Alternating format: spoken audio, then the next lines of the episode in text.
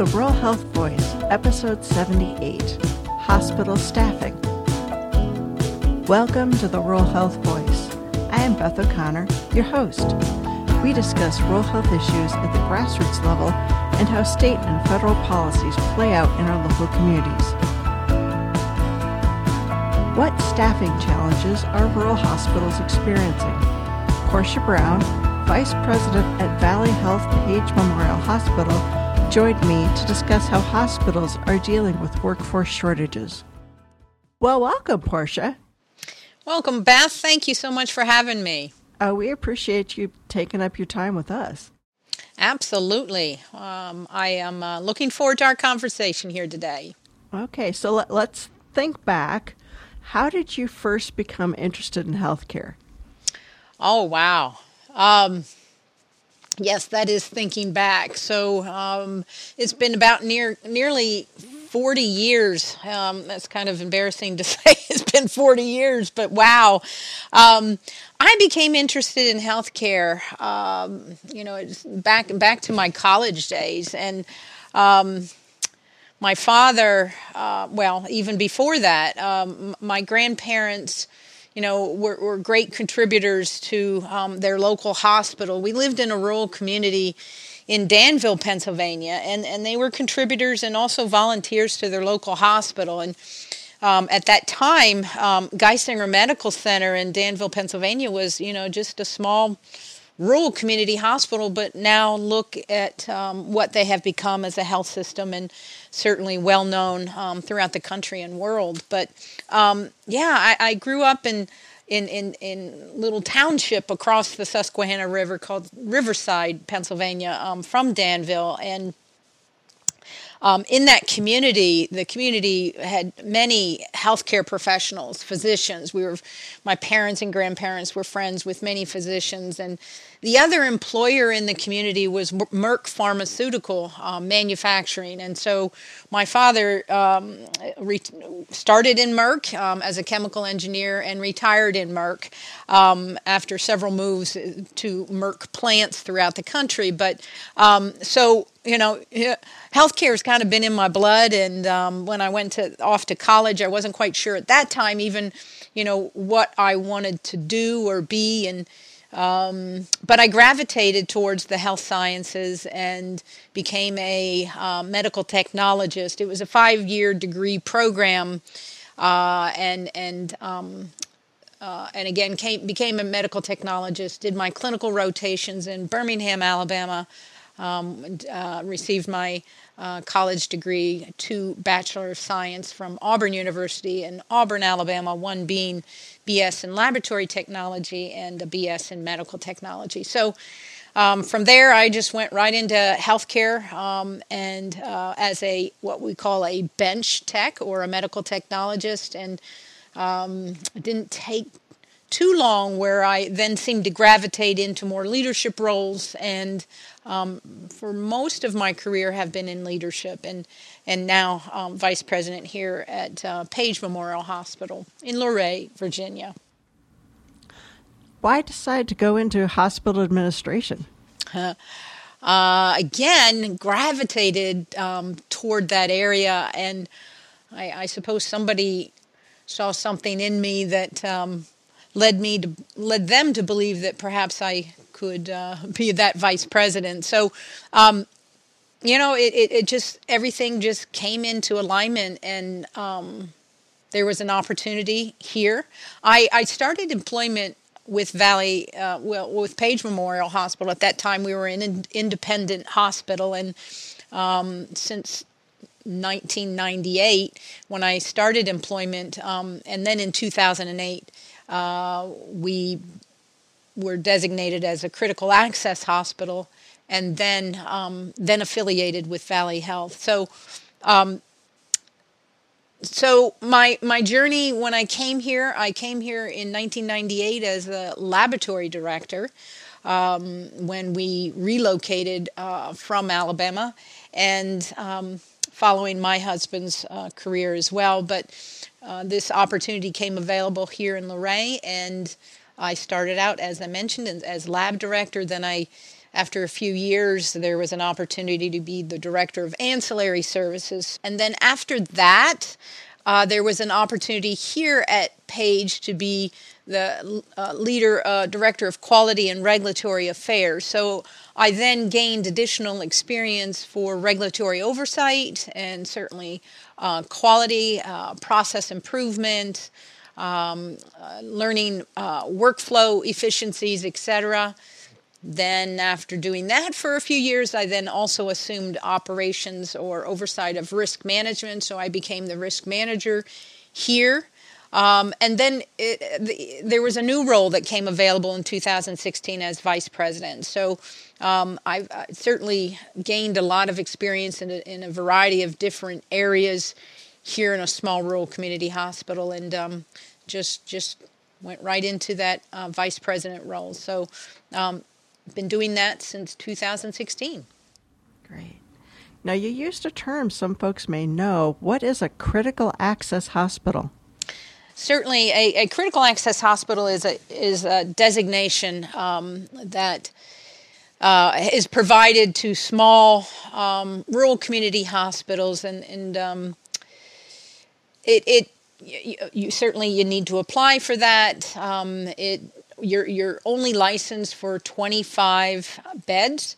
You cannot exceed that. Uh, it, it is a way for small hospitals to um, receive funding, federal dollars, um, and and from the government to be able to keep your doors open. And you think of small rural community hospitals that you know the next closest hospital might be three hours away. You, you know certainly out west, Montana, South Dakota, etc., and even in the in in the in the plain states in Kansas, etc. Um, so being able to provide access to care um, in rural communities and um, it's federal designation, and so we get paid a little bit differently. We get paid on cost. Um, we still have to very carefully watch those expenses. But but we are paid a little bit diver- differently. So it, it, it permits um, those small rural communities to have a hospital and access to care. And um, yep, there's also different criteria, you know, designation. If you're in a mountainous terrain, you know, you can't be closer than 30 miles from another hospital. Um, so um, it, it, definitely has helped us here in Luray to, to have this critical access hospital. How has COVID affected hospital operations? Oh, my goodness. Um, it has turned everything upside down. so, um, we're incredibly thankful for our workforce that we have. And um, the pandemic in hospitals in general, in general, it's just, um, you know, we've learned to, to pivot and change with little known information in the beginning. Um, to you know information as the as the pandemic went along. Um, we learned more and more about the virus itself and and what we need to do to help to protect our staff, uh, our patients, and and the community. And so. Um, certainly, from the workforce perspective, you know, this is now what two and a, two years, two plus years now, the pandemic, and fortunately, we're seeing um, you know numbers of cases uh, reduced, and we're not seeing that same surge that we've seen sporadically through that pandemic. But um, our workforce has been has um, been tried for sure, and um, here at Page, you know, I'm, and, and and across the country, all over the country and and world, um, the resiliency that our teams have um, shown and, and displayed is just truly, truly remarkable. Um, it hasn't been easy along the way. Uh, the emotional toll um, and physical toll that is taken on, on the workforce um, is certainly to be understood and appreciated. And um, so we we we do what we can to um, lift those team members up and um, fully appreciate their efforts throughout the pandemic. And there's been considerable media attention about nurses leaving the field because of factors related to the pandemic. Are you seeing that at Valley Health? Oh, um, yes, Yes, I, yes, they are. Um, now, when I say they're leaving the field, now I can say they're some have left and gone into travel agency um, where they're able to um, make a little bit more money uh, doing that. And I perhaps I should say not making a little bit more money, but making a lot more money um, if they so choose to get into a travel agency type. Um, also, we have seen um, not only just nurses, but all healthcare professionals across the board, you know, people retiring early. Um, you know, if they're close to retirement, um, they, they just choose to, you know, exit and, and have what we've heard of, you know, the great resignation or the retirement. People are just retiring early.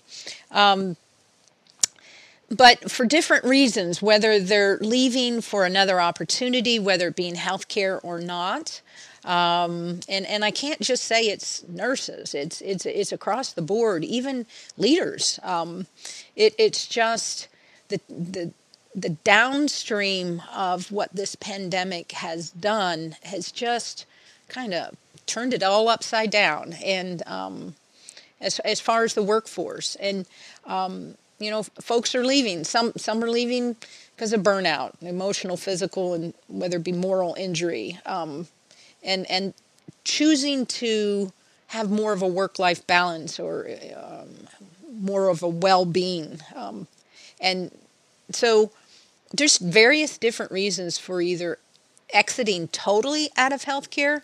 Um, I have heard even a, you know, not locally here or in our health system here at Valley Health, but even um, some trucking companies rec- trying to recruit nurses to be truck drivers. And I have heard um, that, you know, again, I don't, I don't believe it was here with Valley Health, but, you know, nurses becoming truck drivers and, um, you know, getting paid much more and just totally getting out of the workforce of healthcare delivery. So, um, yeah, it, it definitely, um, we're, we're, we're seeing an incredible challenge with the workforce and numbers of people.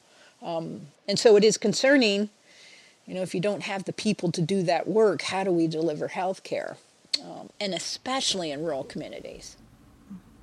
Interesting. The nurse to truck driver option was not a career path that I had thought was feasible before. well, yeah. Yeah, there's other opportunities, I suppose, right? Now, even before the pandemic, rural health advocates talked a lot about a shortage of doctors and specialists, but are there other healthcare positions you were having trouble filling? Oh, absolutely. You know, um, you, you, healthcare, and sometimes um, people that aren't in healthcare don't fully understand all the different types of professions um, required and needed to care for someone. So, for example, you have respiratory therapist. Um, I cannot imagine where we would be during the pandemic without respiratory therapists. Um, we have laboratory professionals, medical technologists. You know that is my career um, path background. Um, those are the folks that do all the laboratory testing, uh, kind of behind the scenes. And again, can you imagine if we didn't have those laboratory professionals doing that work and um, implementing uh, testing in our in our local hospitals and sites um, to be able to manage through this pandemic and all the other associated tests available. Um, for needed physician or provider um, discernment of what to do. I read, um, and, and, we know about 75 to 85 percent of the decisions that a provider makes are based on laboratory tests. Um, regarding, um, you know, what's their decision for treatment of care uh, for our patients. So we have our lab professionals, incredibly important. We also have our radiology uh, techs, our rad techs, uh, again, to do CTs or MRI uh, exams or ultrasound or echocardiograms, and, and they all require special certification, special uh, training, education. Um, you have our rehab um, specialists, so our physical therapists, our occupational therapists, our speech therapists, um, and our cardiopulmonary um, rehabilitation therapists. So there there are a multitude of other professionals and, and then we cannot forget about our pharmacy staff right? Our pharmacists and again in care delivery how incredibly important pharmacists are. So um, when we think of hospital, we think of healthcare career paths. Many many think solely of nursing or physicians, um, but we but there also are, are many more. Um, we have physician or provider, physician assistants. We have nurse practitioners. Um, we have case management, um, social workers, etc. Um, so so much uh, specialty and professions are needed, um, and then our, our, our support line, right? Our facilities team, our, our housekeeping team, our, our team that puts food on the table for us, so our nutrition services. Um, it all takes everyone doing their part um, to deliver care. And um, so it's, it's the entire workforce that, that we support and lift up, especially, especially now, and the pandemic has certainly um, shown that to us as as healthcare leaders. And you talked about you know there being more than physicians and nurses, which is what usually pops into people's minds for healthcare careers.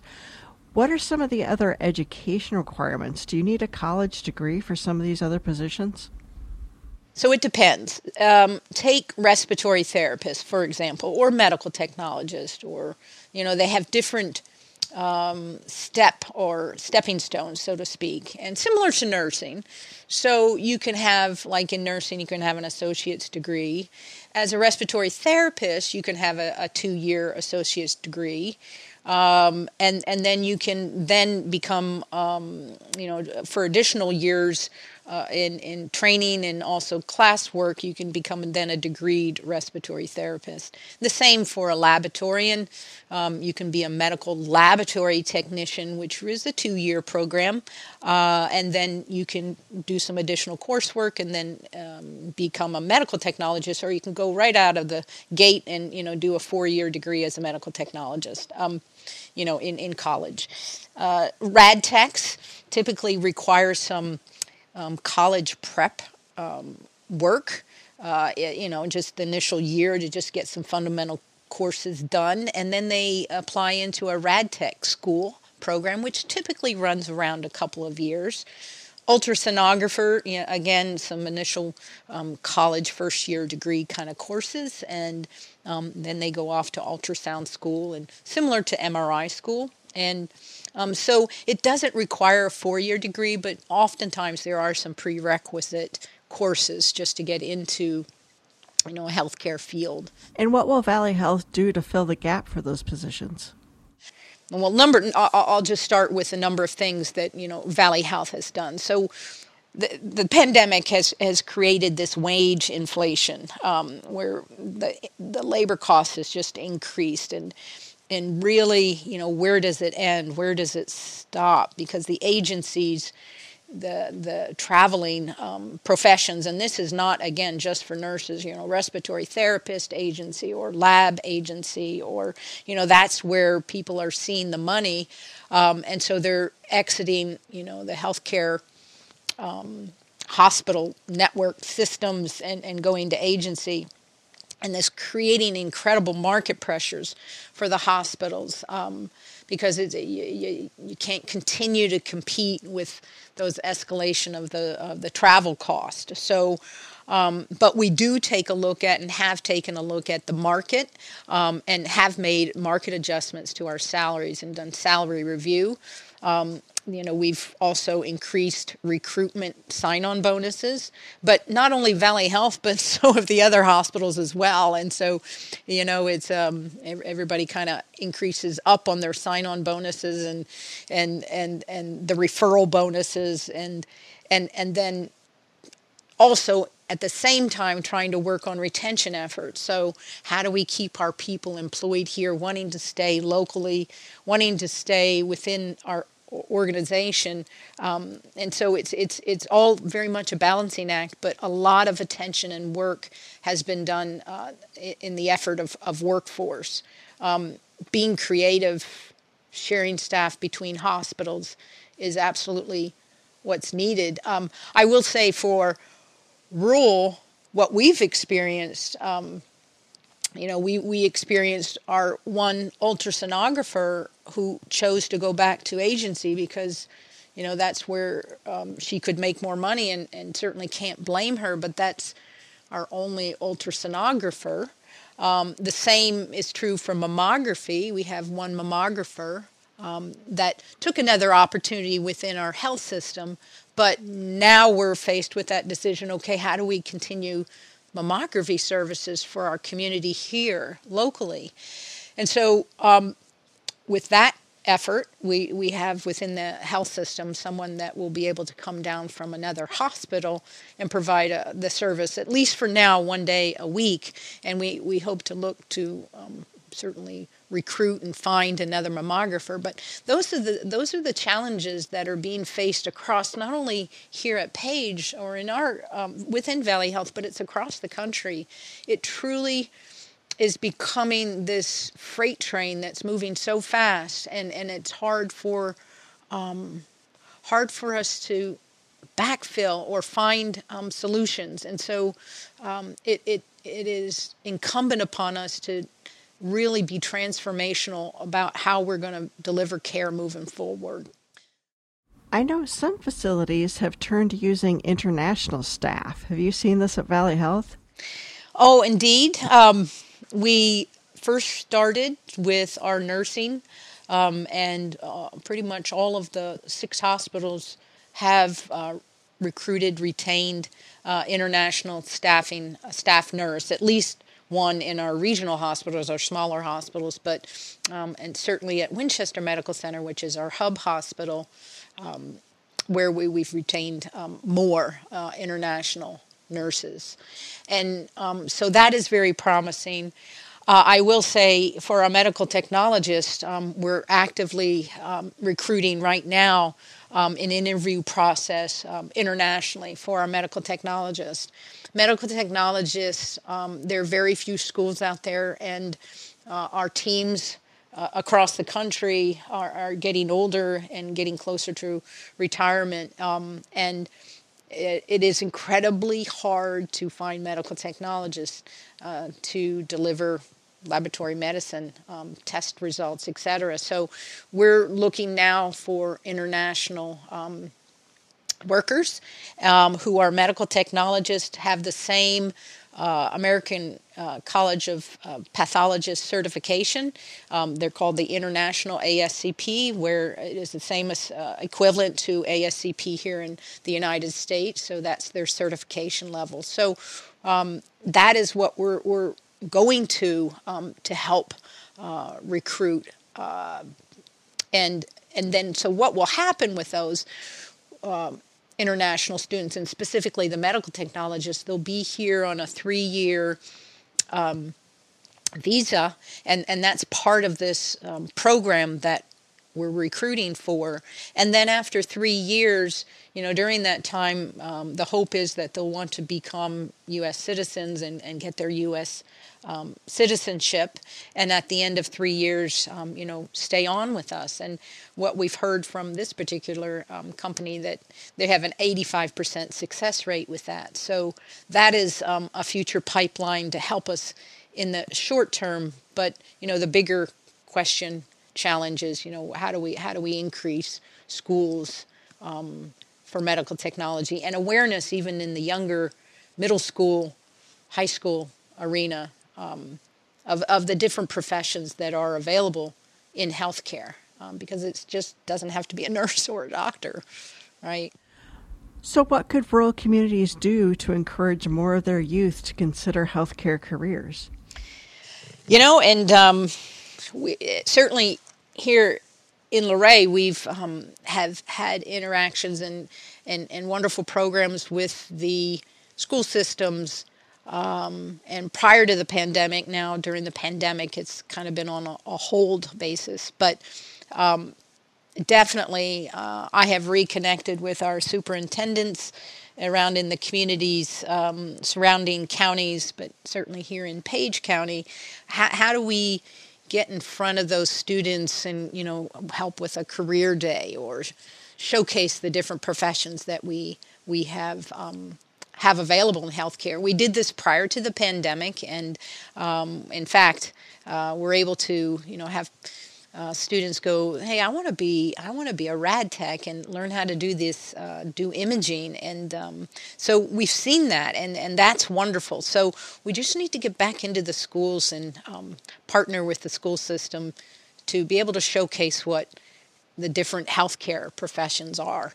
Um, in our hopes that they'll come and, and work here, or maybe they go off to a, a hospital in the urban setting and then they end up coming back into rural um, settings. Uh, but, but that is truly um, a good way uh, to re-engage and or to make aware uh, of the health professions with our youth. We, we have to go to them. Healthcare, healthcare, the industry, we have to go to them, not expect the youth to come to us. Um, we just have to get out there more um, and, and showcase what we have to offer. If a young adult wanted to consider hospital administration as a career path, what advice would you have for that person? Hospital administration, oftentimes you, you in, in healthcare, um, you oftentimes doesn't have to be this way, but oftentimes the best way is, is to get a clinical background. You don't, like I say, you don't have to have that. You can go into healthcare finance even. Um, but having a clinical background also does give you a different perspective of um, what the healthcare workforce is, is maybe going through. Um, and so you know, finding a profession that you want to be, um, you know, learn more about and, and maybe, you know, get a couple of years of, of frontline staff work is, is often very helpful. And then from there, um, you know, pursue a master's degree, pursue a master's degree in public health, public administration, master's of health administration, or nursing. Um, uh, and, and, you know, whatever your path may lead you to be. And, and then from there, um, you know, whether it's through, you know, a master's in healthcare administration, you know, you have internships or externships, and you're able then to, you know, really, um, when you do that, you often go into, um, you know, the, the, the C suites of, of some of the uh, health systems, and you're able to really see that work that's being done as an administrator and gain a lot of helpful, uh, uh, gain a lot of insight that will be helpful um, to pursue uh, healthcare administration. And, and, and you just, right off the bat, you just don't land a job right into a, you know, a VP or a president or administrator role, um, but um, you learn and grow along the way and, and um, put yourself out there and you know take on new projects etc um, and you know be inquisitive and, and learn. Um, ask for support or for mentorship. Um, so there are also associations whether it be the american college of healthcare executives uh, that will certainly help to um, guide and uh, support any future healthcare executives uh, or administrators. So there's um, definitely uh, a path uh, if, if folks want to do that. So it almost sounds more like a career spiral than a direct path from A to B. Indeed, indeed, Beth, and um, at least I've I've seen that. Uh, you, you, you take stepping stones along the way, and um, and learn and grow, and, and the door opens, and you know decisions are made whether you want to take that next step or not. But if you do want to be a, a ceo um, you know it's it's a lot of help along the way from people that you work with too. So having great relationships and support from mentors um, is is important as well. So the last question question i ask all my guests if you could do anything what would you do to improve health and healthcare in rural america in the 2021 top issues confronting hospitals, um, they had a survey where hospital C- CEOs have ranked personnel shortages as their number one concern. Um, the first time since 2004 that financial challenges has not led the top spot.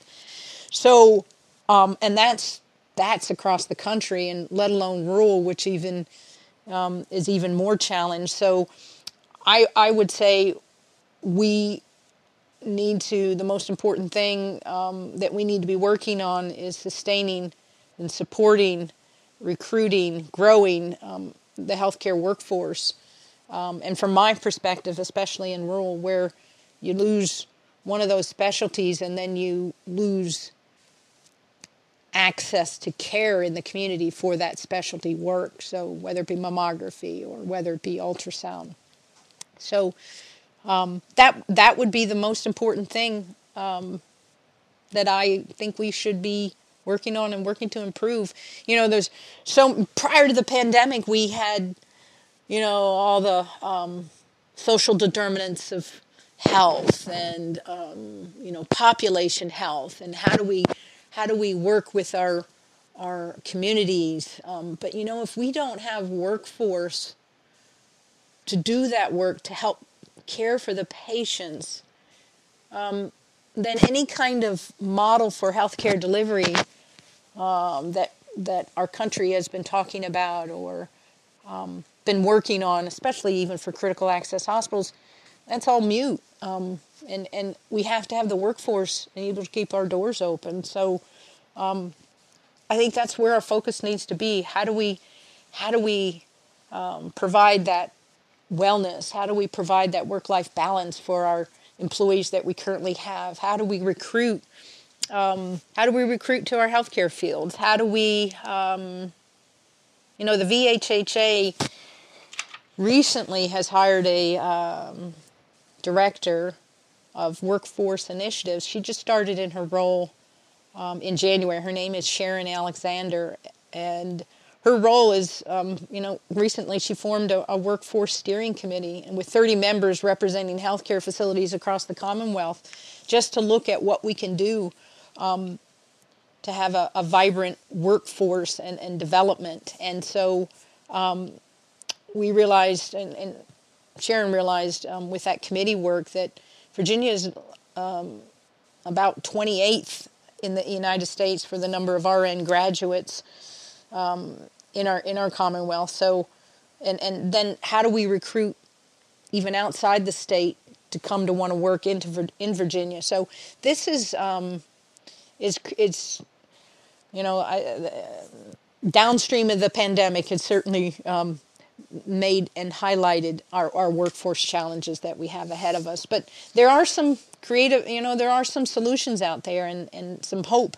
Um, we just need to try to figure out how to, how to be very transformational. So, anyway, I know that was very long winded there, uh, Beth, but um, it definitely is, is um, something that we all need to be taking a look at and, and work on. Well, it's long winded because there are no quick answers to addressing workforce shortages. Yes, indeed. Thank you for joining me today, Portia. We appreciate your time. Thank you very much, Beth.